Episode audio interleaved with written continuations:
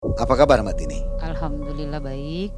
Sobat MM, di malam hari ini kita akan mendengarkan kisah dari Mbak Tini.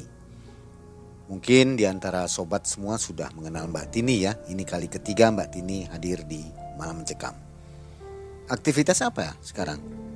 Aktivitasnya ya ibu rumah tangga sekarang. Terus e, karena aku pindah ya dari Bali ke sini ke Cirebon sekarang aku diemnya. Ya masih cari-cari kerjaan. Jadi ini ada dua pesugihan ya? Ya, dia punya dua pesugihan. E, maaf banyak maaf saya sebutkan itu satu kayak belorong begitu. Yang kedua tuyul. Kejadian ini di mana, Mbak? Kejadiannya ini pas waktu saya masih ada di Bali. Baik Sobat MM, saatnya kita mendengarkan kisah Mbak Tini. Silahkan Mbak Tini.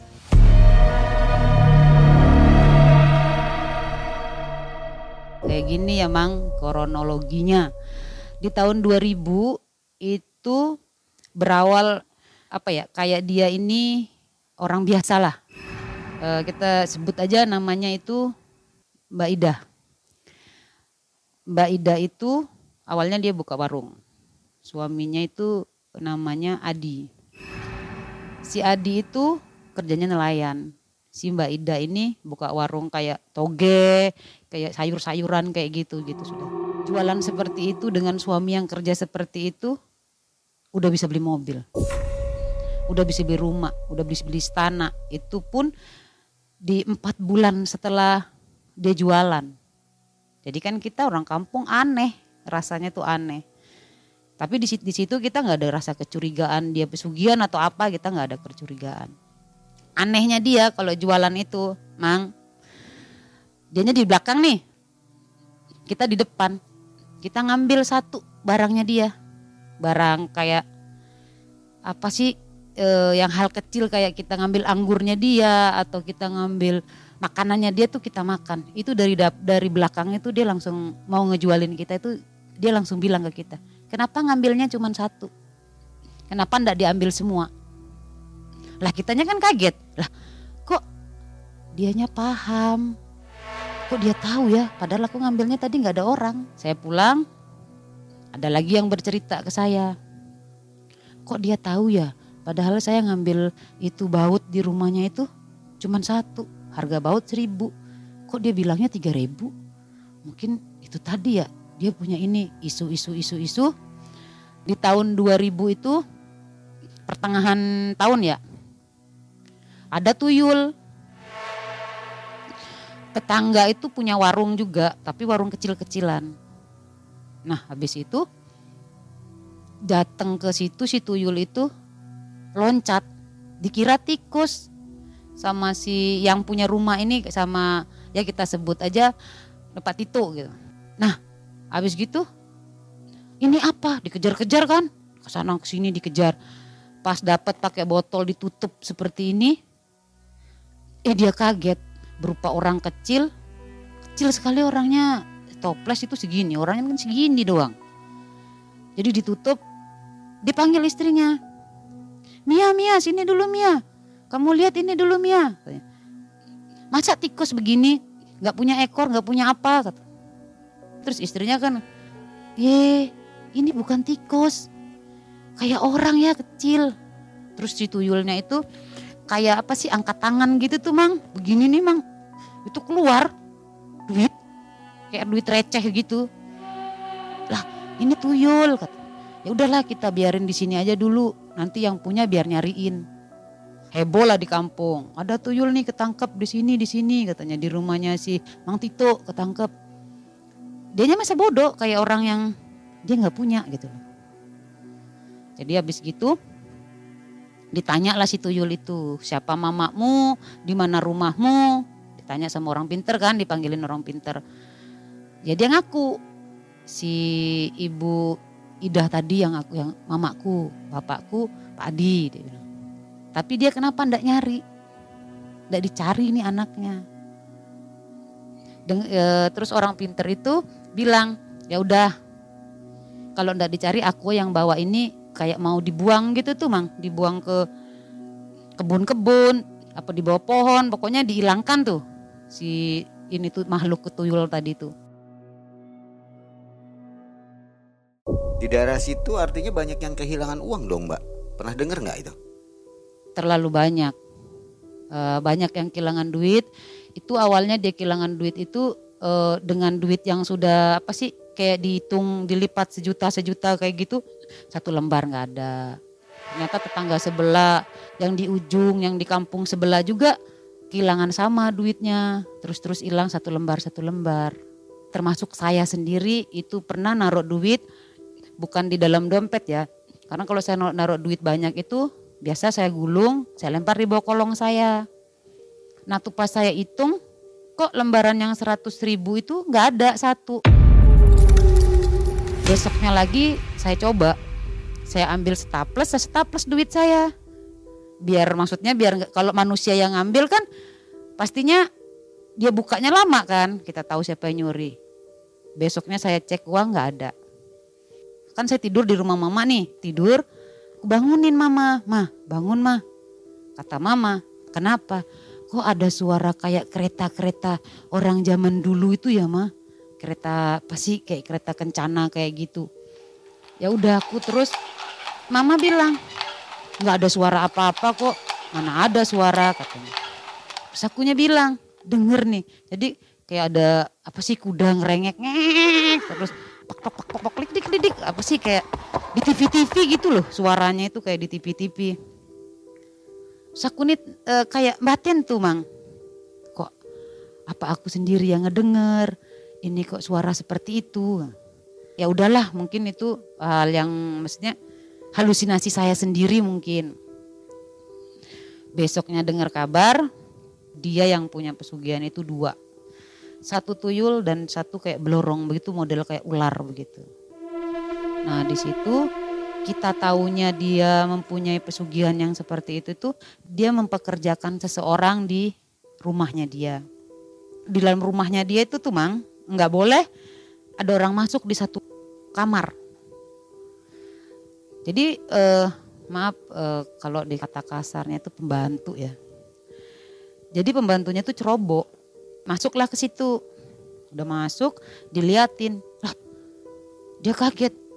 Kok di dalam kamar ada sumur? Itu di bawah ranjang. Ah mungkin cuma perasaanku aja ya apa-apa gitu tadi. Pulanglah dia. Besoknya masuk kerja lagi dia mang. Dia ngeliat Allahu alam dia ngeliat itu pas lagi nyusuin. Di situ dia nggak balik-balik lagi kerja, nggak pernah kerja sama sekali terus keluar dah si yang tadi ya. Jadi waktu itu anaknya, anak si Bu Ida ini eh, kerjakan tugas kelompok tuh Mang. Habis gitu udah ngerjain tugas kelompok, ada temennya yang satu nanya, kamar mandi di mana? Ya, mungkin anaknya yang Bu Ida ini kan nggak tahu kalau mamanya punya yang seperti itu kan. Di situ kamar mandinya, di sebelah masuk aja katanya.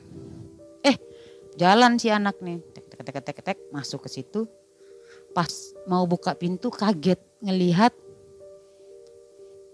mamanya temennya ini lagi nyusuin ular yang besar yang melilit semua di keliling badannya ini lagi net.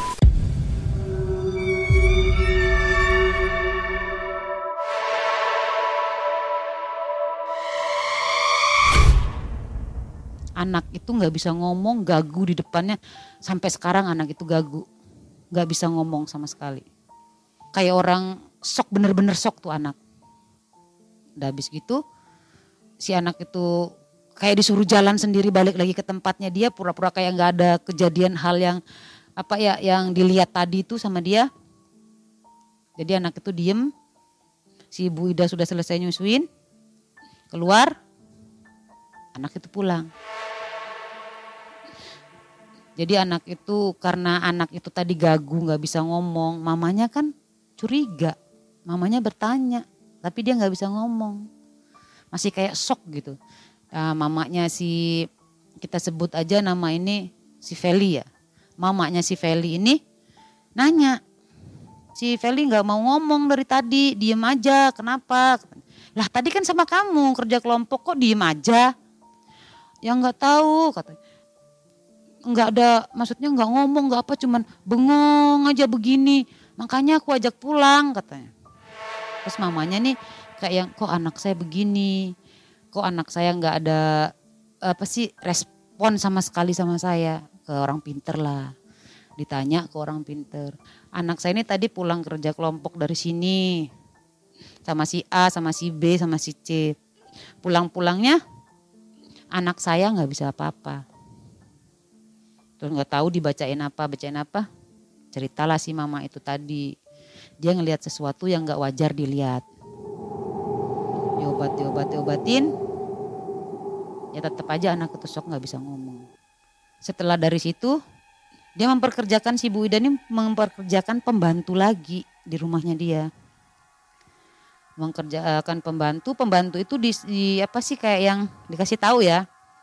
Nanti kamu nggak boleh masuk kamar sini ya hanya saya yang bisa masuk. Pembantu itu kan kayak curiga, kok saya nggak boleh bersih bersihin ini kamar, padahal kan kamar itu ada empat. Kok satu ini doang saya nggak bisa masuk ke situ, mang. Terus pembantu ini kayak apa sih? Kepo ya. Bersih bersih bersih, begitu ibu Ida nggak ada, dia nyoba masuk. Ternyata di situ tuh dia cerita nih ya, dia cerita. Karena pembantunya itu memang deket banget juga sama saya. Tanya dia, Tini, Tini, ke sini sebentar katanya. Waktu itu saya lagi ngumpul sama saya, eh, adik saya, keponakan sama sepupu. Itu ada Suci, ada Lulu, ada banyak dari situ. Wajaklah dia pulang ke rumah. Kamu ada apa? Kamu kenapa? Mau cerita apa? Ih tadi ya, kan aku udah dibilangin gak boleh masuk kamar di situ. Kan aku kepo, gak enak kan. Jadi aku kayak penasaran gitu. Aku masuklah ke situ. Aku ngelihat itu ada kayak ada bunga, ada mangkok-mangkok, ada lampu lilin kayak zaman dulu itu loh yang kasih minyak terus dikasih daun kelapa terus ada apa ada kayak kapas begitu kata dia. Lah itu kan kayak babi ngepet saya bilang gitu. Nggak tahu tapi ya anehnya di bawah kasurnya itu ada kayak ada besi beton-beton gitu tuh loh kayak ada semen-semen dia bilang. Habis gitu sudah terus kamu ngelihat apa lagi?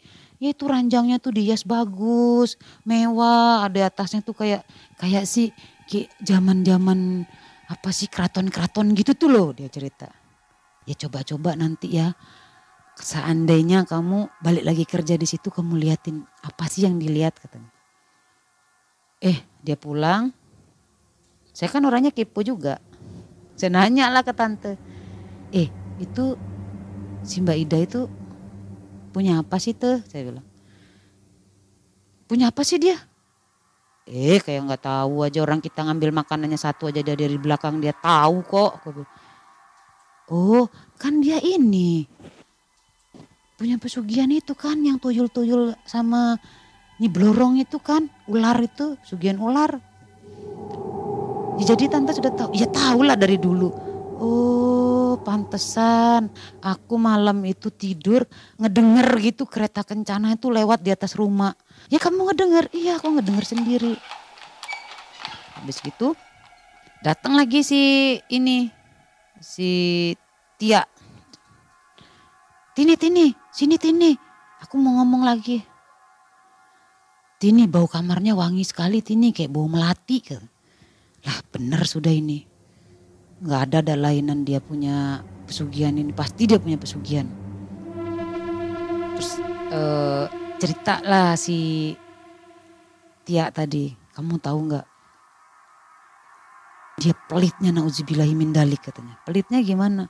Ya gaji saya itu ya sebulan gak ada 500 cuma 300. Saya makan cuma dikasih sekali. Saya nggak dikasih jajanan, dikasih apa-apa sama dia. Nah, betul itu pesugihan. Saya bilang gitu, Mang. Kalau orang punya pesugihan itu kan hampir rata, Mang. Dia nggak apa sih? nggak jor sama orang kan, pelit gitu. Orang waktu almarhum neneknya meninggal saja dia dikabarin kan. Ida pulang dulu nenek meninggal. Dia nggak gubris. Apa jawabannya dia? Ya biarin aja lah dia meninggal orang sudah mati mau diapain. Masa mau ditungguin dia balik hidup. Mending aku buka warung apa di rumah. Dia buka warung mang keadaan di sini nih di rumah neneknya itu berduka. Dia buka warung. anehnya lagi dia itu nggak pernah pakai emas dan dia pun nggak bisa gemuk kurus sekali badannya di situ kita curiganya kalau memang dia punya pesugihan kalau orang punya pesugihan seperti itu kan memang nggak bisa gemuk karena nyusuin darah sama sumsumnya dia kan dihisap di situ kita mulai udah tahu dia punya seperti ini ya kita gonjang ganjing sudah sekampung kalau memang dia ada pesugihan seperti itu. Tapi kan kalau namanya orang seperti itu kan dia ngerasa gue EGP dengan semuanya. Yang penting saya ngejalanin ini. Mau orang ngomong apa sih A si B yang penting aku nggak ngedengar. Itu katanya dia. Kan kalau pesugihan seperti itu tuh kan mang harus ada tumbal kan mang. Harus kayak ya nyari mangsa orang lah. Entah ngejailin orang, tak apa. Orang itu benci jadi ribu, jadi tumbalnya dia gitu. Di kampung itu ada satu dua hampir empat orang orang itu awalnya yang diajak ribut sama dia itu gara-gara dituduh nyuri. Tapi memang bener sih orang itu juga nyuri. Narok makanan itu kayak disembunyiin tuh mang di dalam sininya dia gitu. Kan dia kan nggak ada yang tahu kalau di rumahnya itu dia belanja kan nggak ada orang. Kayak dia nyuri salak kayak gitu tuh mang ditaruh di selempitin. Dia dari dapur itu langsung bilang keluarin itu salak dari situ Mana aku ndak ngambil apa-apa, aku ndak inilah, ndak ini katanya orangnya. Ah di situ jadi ribut, jadi berantem, jadi bertengkar, jadi pokoknya ribut sana sini lah. Itu yang pertama. Yang kedua itu di kampung tiba-tiba ada orang sakit, yang sakitnya itu ndak wajar. Kita saya tanya, e, yang sakit itu saya tanya, Nin, kenapa kamu bisa sakit seperti ini? Kok kamu sakitnya tiba-tiba tadi lu habis ngobrol, habis main ke rumah, pulang kok tiba-tiba kok sakit? Mbak, katanya dia bilang, aku tadi dari rumahnya Mbak Ida, aku makan jajannya dia, dianya nyuruh aku bayar, dianya sudah ngamuk-ngamuk sama aku, mana aku nggak ada duit ya aku nggak bayar. Udah aku pulang dari situ tuh kakiku ini lemes, badan-badanku ini keringetan gak enak dia bilang gitu. Lah gue curiganya sudah ke sini nih. Udahlah ini anak ndak ada umur sudah kayaknya ini. Karena apa? Itu tadi mang. Dua hari kan kayak yang apa sih? Muntah bingung yang perut sakit yang kepala lah yang inilah katanya dia bilang tuh saya kan nggak mau pulang dari rumah sini itu si Nenin kok kamu kenapa sampai segininya? Kita cari dah ke orang pinter nih mang. Wek wek bisa nggak datang ke sini sebentar? Saya telepon. Wek kenapa Nano? Tini ini ada saudara lagi sakit. Ceritakan saya. Apa yang diceritakan si Nenin ini saya ceritakan si ke Pak Wek tadi. Oh iya iya iya. Uh, nanti Pak Wek ke situ. Tungguin dulu ya katanya Selang 30 menit Pak W-nya datang. Dipegang-pegang, diobatin, sudah diiniin. Ya udah e, kayak apa sih dikasih air gitu tuh loh Mang. Dikasih air, dikasih ini. Pulanglah si Pak W. Nanti sembuh kata si Pak W. Ih makin menjadi nih Mang. Makin menjadi sakitnya. Gak ada umur lah dia. Tapi anehnya dia gak ada umur itu ya Mang kan dia sudah tua, udah seumuran saya kan. Itu badannya tuh kayak biru nyemplok-nyemplok tuh mang. Kayak habis dipukulin tuh. Kan kita nggak berani nuduh siapa-siapa. Namanya barang begitu kan pesugihan yang begitu numbalin orang kan kita nggak tahu. Masa kita mau nuduh si A si B, lah kalau dibalikan lagi kita dipenjara dong, mencemarkan nama baik orang. Terus habis gitu, ini almarhum sudah meninggal.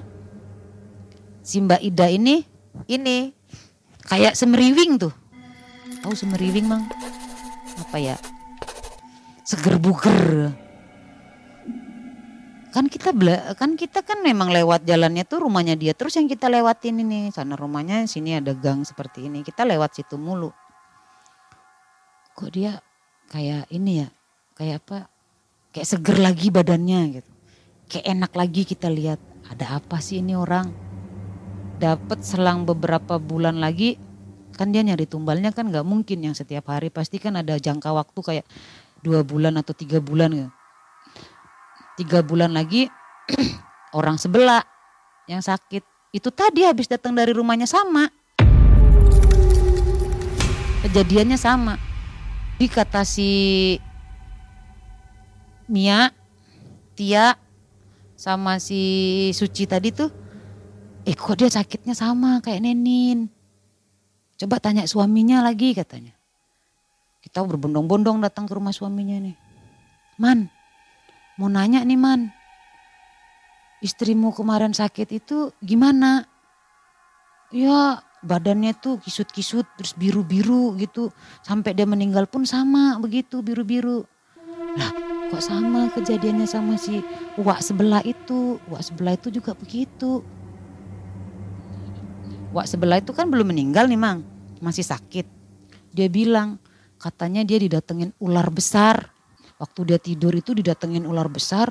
Dia nggak bisa ngomong oh oh kayak gitu tuh oh oh terus dia uh, si anaknya bangun ngebanguninnya dia bilang ada ular besar sekali itu ularnya di situ lah orang kan nggak bisa ngelihat selain dia situ uh, kayak anaknya nih baca baca baca yang dia bisa kayak baca baca ayat-ayat suci gitu tuh di di apa sih kayak disemburin garam disemburin ini nih bapaknya masih aja oh masih begitu Meski itu terakhir disemburin air sama si garam itu bapaknya agak enakan tidur. Terus kita nih kan biasa nih kalau ada orang sakit di kampung kita itu kita selalu datang ngunjungin tuh mang. Kayak apa sih silaturahmi ngelihat orang sakit. Tanya, Wak kenapa sih Wak sakit ini Wak? Ceritalah dia, aku udah dari sini, dari sini pulang aku badan ndak enak. Terus aku nih lemes kaki saya tuh lemes sama sekali aku sudah nggak bisa bergerak katanya. Sebenarnya tuh ada apa? Aku bilang. Iya aku ngambil jajannya dia. Terus habis gitu dianya kan nggak ada tapi kok dia bisa tahu aku ngambil jajannya dia gitu. Udah aku pulang-pulangnya begini. Oh bener sudah ini. Kan di situ udah saya kan tahu jadinya cerita si Mbak Ida sama si Pak Adi nih, jadi kan saya paham. Sudah selang mungkin dia tumbal nggak dapet dan uh, dianya semakin lama tuh memang kita lihat itu memang apa sih kayak semakin punya gitu tuh bang. Tanahnya di mana-mana ini di mana-mana. Ah, semenjak 2001 nggak salah, 2001 pertengahan tahun dia mulai shot dia sakit. Kan saya ini kan rumah gak jauh memang sama dia. Dia sering manggil. Panggilin dulu Tini suruh ke rumah. Kadang dia ngasih saya lontong ada ngasih dia ngasih saya dia mie kalau dia pulang eh kalau dia main ke rumahnya dia di di Jawa gitu keluar kota itu datang-datang saya dikasih makanan sama dia ini Tini dari sini dari oleh-oleh dari saya gitu terus saya bilang ya udah terima kasih Mudah semoga sehat selalu berkah saya bilang. Terus tidak lama dia tuh sakit kan saya nih kayak apa sih kaget gitu. Tiba-tiba badannya bener-bener kurus mang. E, apa sih kaki ini kayak tangan tuh kecil sekali. Saya tanya kamu sakit apa? Kamu apa yang dirasa dah ngomong aja. Aku saat ngerasa sakit siniku. Lakukan coba ngeliat nih. Coba lihat. Eh, ini bisul namanya nih. Tapi bukan kayak bisul. Kalau bisul itu kan mang dia ada matanya kan. Ada matanya ada ini. Itu nggak ada. Begitu ini ini meletus isinya itu kayak apa ya? Kayak kerangka manusia yang yang udah hancur tuh. Terus kayak ada apa sih kuku-kuku lah apalah kayak serat-serat itu banyak waktu ininya keluar. Kalau bisul kan cuma nanah doang, nanah sama darah kan mang, ini beda. Terus saya saranin keluarganya, Pak, sudahlah Pak bawa Anda ke orang penter, coba tengoki gitu saya bilang. Bawa ke sana. Dibawalah ke tempat orang pinter. Bawa pulang Saya bertanya. Dianya cuman bilang, enggak apa-apa, saya cuman sakit-sakit biasa. Cuman ini aja luka sedikit, dia bilang. Saya kan penasaran, orangnya kan kipuan. Sedangkan orang pinter tadi masih saudara sama saya. Saya ke sana. Tuh, tuh, mau bertanya tuh. Mau tanya apa kamu Tin? Tapi kan si Ida ke sini, ajak laki dia. Dia sakit apa sih? Ntar kau ini kalau saya ceritain, kamu ini riwe, kamu ini suka ngomong sana sini. Paman saya tahu kan kalau saya kipuan orangnya. Enggak lah, aku enggak bercerita. Sumpah aku enggak bercerita, aku bilang. Aku simpan sendiri, yang penting aku tahu. Dia bilang itu waktu dilihat sama dia waktu ke sana, eh, si datuk saya itu ngelihat ada makhluk alus kecil dua.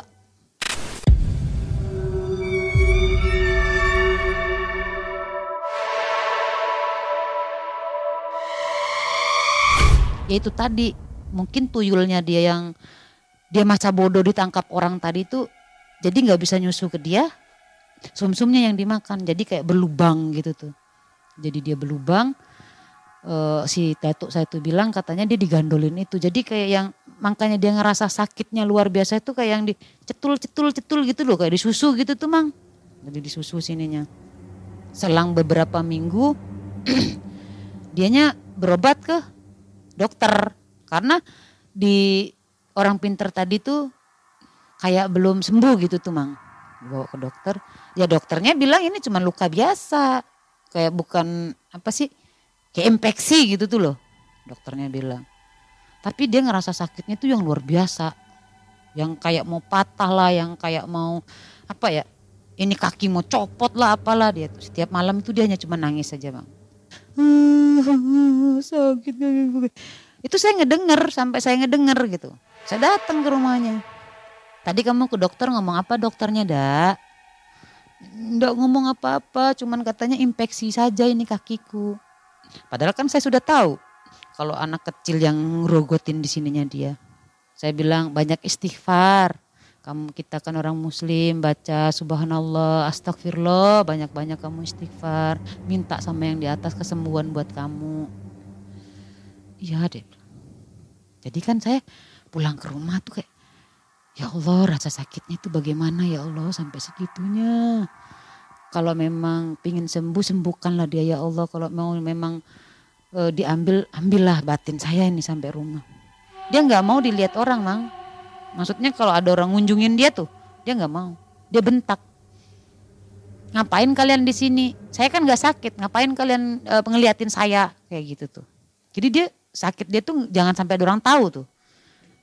Kan yang mau ngeliat ini jengkel, yang mau apa sih ngejenguk orang sakit malah kita yang dimarahin. Jadi kan ngejengkel. Jadi nggak ada orang ngejenguk dia selama dia sakit. Panggilin Tini, saya dipanggil sama anaknya. bunda, bunda dipanggil sama ibu, disuruh ke rumah. Terus saya jalan lagi ke rumahnya dia. Kenapa? Ada apa lagi kamu? Memang saya deket banget sih sama dia. Saya sakitnya ini nih, ya Allah cariin saya obat atau gimana. Ya saya mau nyariin obat gimana. Ya kamu cerita asal usulnya nih apa. Dia kan tetap sampai almarhum dia nggak mau cerita ke saya. Tidak lama saya kasih makan, saya kasih susu dia sukanya sama pisang saya kasih pisang ya udah ini sudah malam saya mau pulang kasihan kaifanya sendiri di rumah saya mau balik dulu saya pulang kata anak saya dari mana dari mana sih bun kayak kok aku tadi tadi sendirian aja nggak diajak ibu tadi neng apa ngeliatin ibu sakit oh tidurlah saya saya tapi belum tidur nih mang. Baru naruh kepala itu saya ngelihat sosok yang kayak ya Allah astagfirullahaladzim. Itu ular benar-benar besar di depan saya. Mang. Sama kayak dia mau ngelilit mau makan saya tuh. Seolah-olah ndak terima saya ngebantu dia tadi biar sembuh gitu tuh dia nggak terima. Saya tuh kayak diter, mau diterkam sama si ular tuh dikejar saya lari sampai saya tuh saya ngedengar sendiri suara saya ah, ah, ah, seperti itu tapi saya nggak bisa bangun nggak bisa apa sih kayak yang aku sadar gitu nggak bisa sampai saya baca astagfirullahaladzim, astagfirullahaladzim itu nggak bisa. Anak saya ngebangunin, bunda, bunda, bunda, bunda, bunda, kenapa, bunda, kenapa, bunda, kenapa ngomong sendiri kata. Anak saya itu waktu itu kan masih umur lima tahunan. Saya kaget, astagfirullahaladzim, subhanallah. Ya Allah, ambilin air dulu bunda nak. Ambilin saya air, saya minum. Astagfirullahaladzim, subhanallah. Ya Allah, sampai segitunya ya. Apa aku ini mau ditumbalkan apa bagaimana dalam hati nih. Ya Allah, jangan sampailah amit-amit. Saya bilang amit-amit, jangan sampai saya. Itu terus paginya saya nggak dipanggil nggak di apa, saya nyelonong ke sana. Karena mungkin hati saya ngelihat dia apa ya sakitnya sampai segitunya itu saya bertanya memberanikan diri. Dah, aku tadi malam pulang dari rumahmu. Aku didatengin sama ular besar sekali. Kamu tahu ular itu sosoknya seperti apa? Ular itu bertanduk dah. Ini nih di atas nih pakai mahkota. Ular yang kalau ular ular biasa ki ular ular apa lah gitu tuh dia nggak seperti itu. Ada apa? Kau cerita ke saya. Dia nggak mau cerita. Dia tetap nggak mau kekeh dengan pendiriannya dia nggak mau cerita. Ya udah kalau nggak mau cerita, saya doain aja kamu cepat sembuh, kamu sehat, kamu cepat pulih kembali lagi seperti dulu.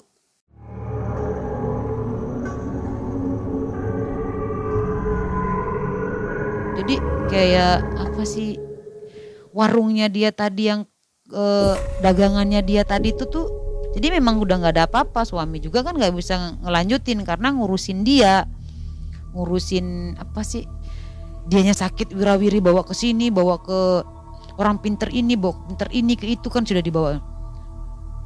Ha, sampai habis balik lagi harta itu mang dapat beberapa bulan gitu alhamdulillah sedikit membaik keadaannya itu. Bisa keluar dia mang bisa jalan. Eh dah sudah sudah sembuh kamu? Iya alhamdulillah udah nggak sakit ini udah enakan katanya. Tapi kalau dipakai jalan agak jauh agak nyeri katanya. Oh ya syukurlah dah. Mungkin itu tadi mang makanya dia sembuh dia dapet tumbal. 10 dari rumah saya itu meninggalnya ndak wajar. Kayak tulangnya ini kalau kita pegang itu kayak remuk gitu tuh loh mang. Kayak dililit ya barang ular kayak gitu kan. Kalau orang sudah meninggal dia paling uh, apa sih utuh gitu. Tapi ini tulang-tulang tuh kayak udah apa sih remuk gitu tuh loh. Nggak sakit nggak apa. Yang sana meninggal sini sembuh habis gitu saya nanya ke datuk saya tuh Ida itu udah seger tuh. Udah enakan kata dia. Datuk saya jawab iyalah dia sudah enakan. Orang dianya sudah habis makan orang orang sudah boleh maksudnya udah dapet penggantinya dirinya dia yang mau dimakan. Makanya dia kembali sembuh. Waktu itu saya berangkat eh, saya ada bukan ada apa ya eh, kayak ada kerjaan gitu. Keluar kota saya keluar kota. Empat bulan atau lima bulan nggak salah saya keluar kota itu. Sama anak saya. Pulang lagi saya dari sana dia sudah sakit lagi. Saya tanya dah kok sakit apa lagi sih? Ulang-ulang terus sakit kau nih nggak ada aku nggak jadi sakit apa-apa. Lah anehnya dia itu semenjak dia sakit itu tuh mang dia cuma selonjoran kakinya itu dilipat ditekuk begini makan ndak mau ngapa-ngapain itu susah bergerak karena kan ini tumpuan hidup kita kan. Jalan nggak bisa itu kalau mau ke kamar mandi tuh begini nih mang shot begini nih ke kamar mandi suami juga kerja kan ditinggalin jadi saya kasihan saya kadang ngejagain. Saya pulang malam demi dia. Ya udah kamu banyak istighfar baca doa yang banyak nyebut sama Allah Subhanahu wa taala biar diringankan penyakitnya. Aku pulang dulu ya aku bilang. Suamimu udah datang saya pulang ke rumah. Selang beberapa hari lagi saya balik lagi. Sudah mau makan sudah dianya sudah mau apa sih minum susu katanya. Tapi yang kemarin saya tanya dia mau makan nasi mang? Dia mau minum susu sama pisang? Yang kedua kali saya nanya sudah tidak mau makan cuman mau minum susu saja cuman segini. Ya syukurlah masih mau makan. Saya pulang lagi besoknya saya bertanya lagi gimana keadaannya? Sudah enakan? Tidak mau makan tidak mau minum katanya dia bilangnya si suami saya bilang udah ikhlasin aja istrimu. Kasihan dia sakit begitu. Dianya tetap kayak apa sih kayak nggak mau ikhlasin tuh kepergian istrinya dia. Karena kan kalau orang pesugihan begitu tuh mang kan harus ada dua janji kan. Nggak mungkin istri saja yang mau melakukan hal itu suami tidak tahu kan bohong jadi kan kalau memang melakukan hal pesugihan seperti itu tuh harus satu sepasang gitu kan jadi mustahil kalau suami tidak tahu hanya istri yang melakukan hal itu kan mustahil mang karena dalam satu rumah Pasti ada perjanjian mereka berdua ini. Terus saya nanti sama siapa? Mulut saya ini gamilnya, mang saya bilang apa dia? Ya udah nanti kamu sama saya. Hidup sama saya. Saya jadi istrimu bisa. Acelaknya mulut saya nih. Saya pulang. Besok pagi saya ngedengar kabar idanya nggak ada umur. Saya dipanggil. Sini sini, idahnya nggak ada umur. Lah saya kan buru-buru nih ke sana. Masih pakai celana pendek. Masih pakai baju baju haram lah mungkin dibilang. Saya ke sana ngeliatin. Ya Allah udah kaku tuh. Tapi badannya tuh kayak dia kan udah dewasa dia nggak ada umurnya tuh kayak badan anak umur lima tahunan yang beratnya cuma 15 kilo tuh. Kurus sekali kecil ya Allah apa nih? Astagfirullahaladzim kita hawanya sudah nggak enak nih ya. Udah kayak aduh gimana nih? Habis gitu sudah di apa ya? Di ngajiin sebenarnya tetangga banyak yang bilang ke saya gara-gara mulutmu tuh kamu bilang mau nikahin suaminya. Eh diikhlasin kan dia meninggal. Kau bertanggung jawab nikahin suaminya kata ih nggak mau lah aku. Ntar aku ikut mati. Gitu saya bilangnya nah setelah sudah istrinya dikubur kan kalau orang maksudnya kalau orang normal ya mang nunggu kuburan istrinya itu kering dulu kan. Nunggu istrinya entah berapa setahun ke dua tahun baru kejar kita kan eh saya ditagi janji saya tadi mang. Karena saya bilang mau nikahin dia tadi. Dia SMS saya. Ih cantik sekali kamu. Pakai baju itu mau ke mana? Saya ngebaca ini orang waktu itu saya masih pakai HP jadul tuh bang yang 3315 Nokia tuh kan. Duh kita punya itu aja duh. Memang banyak duit sudah kayaknya. Terus saya kan saya eh ini apa sih ini? Nggak jelas betul orang ini saya bilang. Udah saya nggak gubris gitu. Eh besoknya nih mang. So dibawain makanan dibawain uh, beras dibawain segala-gala. Di situ saya curiganya, ini orang naruh hati berarti sama saya. Nah, kan tetangga-tetangga ini kan nggak tahu. Tetangga saya nanya, ini, oi apel, bodoh nih, nggak bisa ngedapetin hati duda, uh, eh, gue katanya gitu. Lah, kok nggak bisa ngedapetin hati duda sih? Kenapa? Duda yang mana? Aku bilang, duda kan banyak. Itulah duda kaya katanya. Yang baru ditinggal meninggal sama istrinya katanya. Duda yang mana sih? Aku bilang. Saya kan pura-pura ya? Nggak tahu. Dia yang mana sih? Ih ngomong deh yang mana. Itu tuh si Adi gitu aku nggak bisa ngedapetin model orang begitu tuh. Eh jangan panggil aku lah. Jangan panggil Tini. Aku baca nih SMS-nya dibaca kan SMS-nya dia sayang sayang sama saya. Tapi saya kan nggak ada ngebalas ngeber sama sekali. Udah mau sudah nikah sama dia. Bodoh nih apa lagi yang kamu tunggu? Kata si tetangga. Tetangga saya saudara saya apa lagi yang kamu cari? Masa kamu mau hidupmu menjanda terus? Kasihanlah anakmu kalau nggak ada punya suami nggak punya kehidupan yang mapan kata terus saya bilang begini mau kamu? Saya nikah sama dia dalam jangka setahun dua tahun saya mati. Ya ndak mau laku kalau kamu mati. Ya makanya kan kamu tahu kalau dia tuh punya pesugihan. Mau kok saya jadiin tumbal? Saya bilang. Ya ndak mau lah aku kalau kau dijadiin tumbal kata ya udah ndak usah ngomong. Aku suruh nikah nikah terus. Kau yang nikah sana. Saya ini saya what habis itu saya balik ke rumah lagi saya pulang ke rumah aman-aman nih. Kok SMS lagi dia? Sudah makan.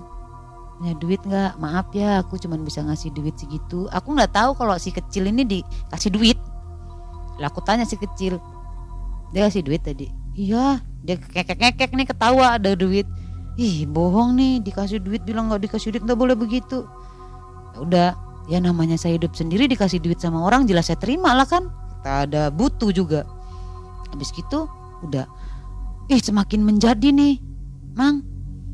Kabarnya ke barat ke timur kayaknya dia mau nikahin saya dia suka sayang sama saya apalah begini begini gitu. Saya cuma senyum-senyum baik saya cuma lah enggak apa-apa e, ada memang satu laki-laki yang benar-benar suka sama saya waktu itu nanya ke saya. Tini saya mau tanya sama kamu emang kamu beneran mau nikah sama dia kau suka sama dia? Yang bilang siapa? Kalau aku mau nikah sama dia ya nggak mungkin aku ngambilin duitmu mulu. Kan gue bodoh kamu aku mau ngambilin duitmu aku bilang. Terus habis gitu dianya apa ya? Kayak mendesak gitu tuh mang. Ngedesak saya bener-bener uh, kayak to the point jadinya. Mau ndak kau jadi pasangan saya? Ya saya kan jelas ndak mau lah masa saya mau mati konyol? Anak saja masih kecil saya bilang. Ndak lah saya ndak mau sama kamu. Tapi dianya kayak yang masih apa ya mang? Masih berharap tuh. Waktu itu saya cari masalah di dia. Saya keluar di SMS saya yang tidak enak saya telepon balik dan saya datang ke rumahnya maki-maki dia. Dari situ dia kayak apa ya karena saya ini orangnya apa sih mang dibilang temperamen suka marah iya. Dibilang apa sih mulutnya jelek juga kalau ngomong sama orang tuh kalau yang saya suka itu agak jelek gitu tuh mang. Jadi saya memberanikan diri. Lah daripada saya jadi tumbal hidup saya sia-sia gini nah saya bilang ke dia udahlah gini anda. Gak usah dah kau suka-suka sama aku. Gak usah kau deket-deketin aku. Terus uh, kayak dia tuh kayak marah. Saya pulang ke rumah mang Di rumah saya mang. Itu yang namanya belatung kecil-kecil itu penuh. Yang kayak pokoknya aneh lah dalam rumah saya ini mang. Lah saya kaget. Apa ini ya? Terus kayak yang apa ya saya kayak yang aduh nggak enak perasaan saya nih ya Allah. Jangan sampai aku mati ya Allah. Aku pengen hidup anakku nih sama siapa ya Allah. Ke rumah datukku saya lah yang saya bilang datuk saya bisa tadi. Tuh minta tolong apa tuh? Saya tadi habis ribut sama dia. Aku bener-bener ndak mau nikah sama dia. Terus aku bilang aku udah maki-maki dia segalanya. Di rumah itu aneh loh tuh ada kayak belatung kecil-kecil. Tiba-tiba di depan pintu tuh ular lewat. Terus di kamar yang nggak pernah bau aneh tuh baunya kayak aneh gitu saya bilang. terus datuk saya bilang banyak istighfar nak banyak gini-gini. Saya dibawain sesuatu pegangan kayak bawaan diri untuk menjaga saya sendiri gitu. Akhirnya saya pulang saya bawa. Saya terus sholat saya minta sama Allah ya Allah berikanlah aku jalan. Ya bener-bener jalan ya Allah. Aku ndak mau mati aku ndak mau uh, apa sih sama dia aku ndak mau bener-bener jauhkan aku sama dia. Tapi dianya tuh masih tetap aja uh, mang kayak SMS SMS gitu tuh loh mang. Kayak yang memang mempertahankan saya gitu. Saya kan nggak mau. Saya nggak mau mati konyol. Jalan satu-satunya ini gimana ya Allah?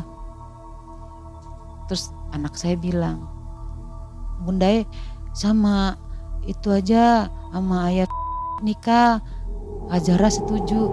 Anak saya itu awalnya saya nggak mau nikah sama siapa. Mungkin anak saya juga ngerasa kalau sayanya kalau jadi sama dianya sama si Adi saya nggak bakal panjang ngerawat anak saya kan? Anak saya tuh sempat bilang ditanya sama orang-orang nih orang kampung. Zara boleh ndak ibu mau nikah sama si Adi? Ndak ndak boleh. Biari dah bunda itu jadi janda janda tua udah kawin kawin katanya gitu katanya. Mungkin anak saya ngerasa kan? Udah habis gitu ditelepon lah sama Azara anak saya yang telepon. Ya ayah mau ndak menikah sama bunda katanya. Ya mau lah. Terus saya tanya Kaifa tadi habis nelpon siapa nak? Nangis anakku kan. Nelpon ayah bun Kaifa ndak mau kalau bunda dinikahin sama itu orang. Kaifa ndak mau kalau bunda ntar ninggalin Kaifa katanya. Saya kan anak saya bilang gitu saya sedih. Ya Allah anak saya saja ngerasa saya nggak boleh mati saya apa kayak ini tuh mang anak saya sendiri tuh paham gitu. Saya diselamatin sama anak saya karena nggak boleh mungkin Allah masih sayang juga sama saya saya dikasih umur panjang sampai sekarang. Saya sholat saya minta petunjuk ya Allah aku pasrah dengan kehidupan saya saya bilang. Saya ikhlas mau digimanakan yang penting apa ya anak saya bahagia saya memberanikan diri telepon sama pacar saya itu kamu mau nggak nikahin saya kalau kamu nikahin saya datang kau ke Bali. Jemput saya. Kita nikah, habis nikah kita pergi. Itu nggak salah di bulan Oktober nggak salah. Dia datang. Telepon. Ini saya sudah di apa halte katanya. Lah beneran memang iya saya sudah di halte. Saya jemput kan. Begitu saya jemput, saya nggak berani naruh di rumah kan. Tidak mungkin kan orang saya hidup sendiri saya janda mau bawa laki-laki ke rumah saya saya taruhlah dia di rumah teman saya saya cerita sama teman saya takut saya menghindari dia makanya saya telepon biar nikahin saya akhirnya teman saya setuju karena teman saya juga tahu dengan cerita itu semua karena saya sudah ceritain semuanya saya nggak mau nikah sama dia. Akhirnya kata teman saya oke okay lah saya cari penghulu saya cari segalanya saya urus segala surat-suratnya nih biar secepat nikah. Alhamdulillah semua berhasil saya bisa nikah dengan suami saya yang sekarang saya bisa pergi dari Bali. Akhirnya sekarang saya tinggal di Cirebon sama suami saya Alhamdulillah saya benar-benar terima kasih sama Allah. Saya dijauhkan sama barang yang seperti itu saya nggak jadi benar-benar kayak apa sih mang? Bener-bener jadi tumbal ya saya jadinya kayak yang sasaran ini jadi tumbal. Jadi itulah mang jadinya. Ya kayak yang akhirnya akhirnya cerita saya tadi ini ya ini tadi sudah. Akhirnya saya pergi ke Cirebon. Nyampe saya di sini. Nah setelah Mbak Tini pindah ke Cirebon nih gangguan-gangguan itu masih ada nggak? Ada. Waktu itu pertama di bis. Saya bilang sama anak saya uh, kalau panggil anak saya itu biasanya kakak kan karena ada keponakan yang ikut sama saya. Kakak duduk sebelah sini ya dekat apa sih jendela. Terus saya bilang saya duduk dia nggak mau nggak mau aku mau dekat ayah katanya saya pas lagi tidur kayak saya kan mabuk kan pusing perjalanan. Saya pas baring tidur begini nih apa sih kayak lewat bu, bukan lewat di luar kaca ya mang. Tapi di dalamnya itu kayak tiba-tiba pas saya dililit gitu. Jadi saya suka bernapas. Saya di di dalam bis itu saya kayak kejang gitu. Saya di apa dipukulin sama suami. Eh bun bun bangun bun. Kenapa bun? Ya Allah masih saja saya diikutin karena saya cerita dengan pasangan saya. Saya mau digini-giniin. Ya, saya bilang udah bangun istighfar istighfar katanya. Nanti sampai di halte yang setelah selanjutnya kita ambil ruduk dulu kita sholat katanya. Ya udah kita jalani nanti. Pas saya nyampe Cirebon sudah saya sholat itu kan saya istighfar terus sepanjang jalan sepanjang ini saya nyampe lah ke Cirebon. Dari Cirebon saya dijemput sama temen karena saya waktu itu belum ada kontrakan belum ada kosan. Saya dijemput sama teman saya saya bilang saya nginep dulu di rumahmu. Boleh katanya itu bukan saya saja yang melihat mang. Si kakak si anak saya juga ngelihat. Itu wujud ular yang saya ceritakan yang awalnya tadi mang di sini ada mahkotanya itu mang yang gede. Itu saya ngelihat dan anak saya tuh ngelihat kayak kayak saya bertanya sama anak saya ngelihat apa? Ada apa? Itu jaran anak saya kan nggak tahu kuda taunya jaran. Itu jaran. Tapi dia bawa bawa apa sih? Bawa bok. Apa sih kayak keretanya gitu dia taunya kan bok masih kecil kan. Ya Allah kok sampai di sini? Gitu. Terus di situ saya telepon sama Wah telepon kakek. Terus kakek bilang baca ini baca ini. Saya terus baca saya istighfar saya ini alhamdulillah sampai sekarang nggak ada. Uh, ini uh, apa ya hikmah yang saya dapatkan dan pesan-pesan juga buat siapa pun yang nonton. Kalau yang belum nonton ajak saudara-saudaranya nonton di uh, channel MM malam mencekam. Ini hikmahnya benar-benar luar biasa. Saya ngedapat berkah yang apa sih kayak yang umur panjang dari Allah Subhanahu wa taala saya dikasih dan saya disuruh men, apa sih kayak bukan disuruh ya uh, saya menceritakan kejadian ini kalian semua jauhinlah hal-hal yang seperti itu. Dan jangan pernah menduakan Allah. Jangan pernah musyrik. Jangan pernah uh, apa sih takut kehilangan Allah Subhanahu wa taala. Kalau kita semakin diuji sama Allah berarti Allah semakin sayang sama kita. Kalau kita semakin banyak ujian yang kita nggak bisa lampuin yang kita nggak bisa lewatin kita terus ingat sama Allah karena Allah sayang sama kita. Semakin banyak ujian, semakin Allah sayang sama kita. Alhamdulillah kado yang saya terima, inilah dia. Manisnya hidup saya berkeluarga sama keluarga kecil saya yang sekarang. Tapi kalau waktu itu saya mengambil jalan pintas saya mau menikah sama dia dengan kekayaannya dia, ya mungkin saya nggak bisa cerita di sini. Saya nggak ada di sini. Sobat MM, dari kisah ini kita bisa mengambil hikmah ya jadikan pelajaran untuk kita semua. Semoga kita terhindar dari hal-hal buruk.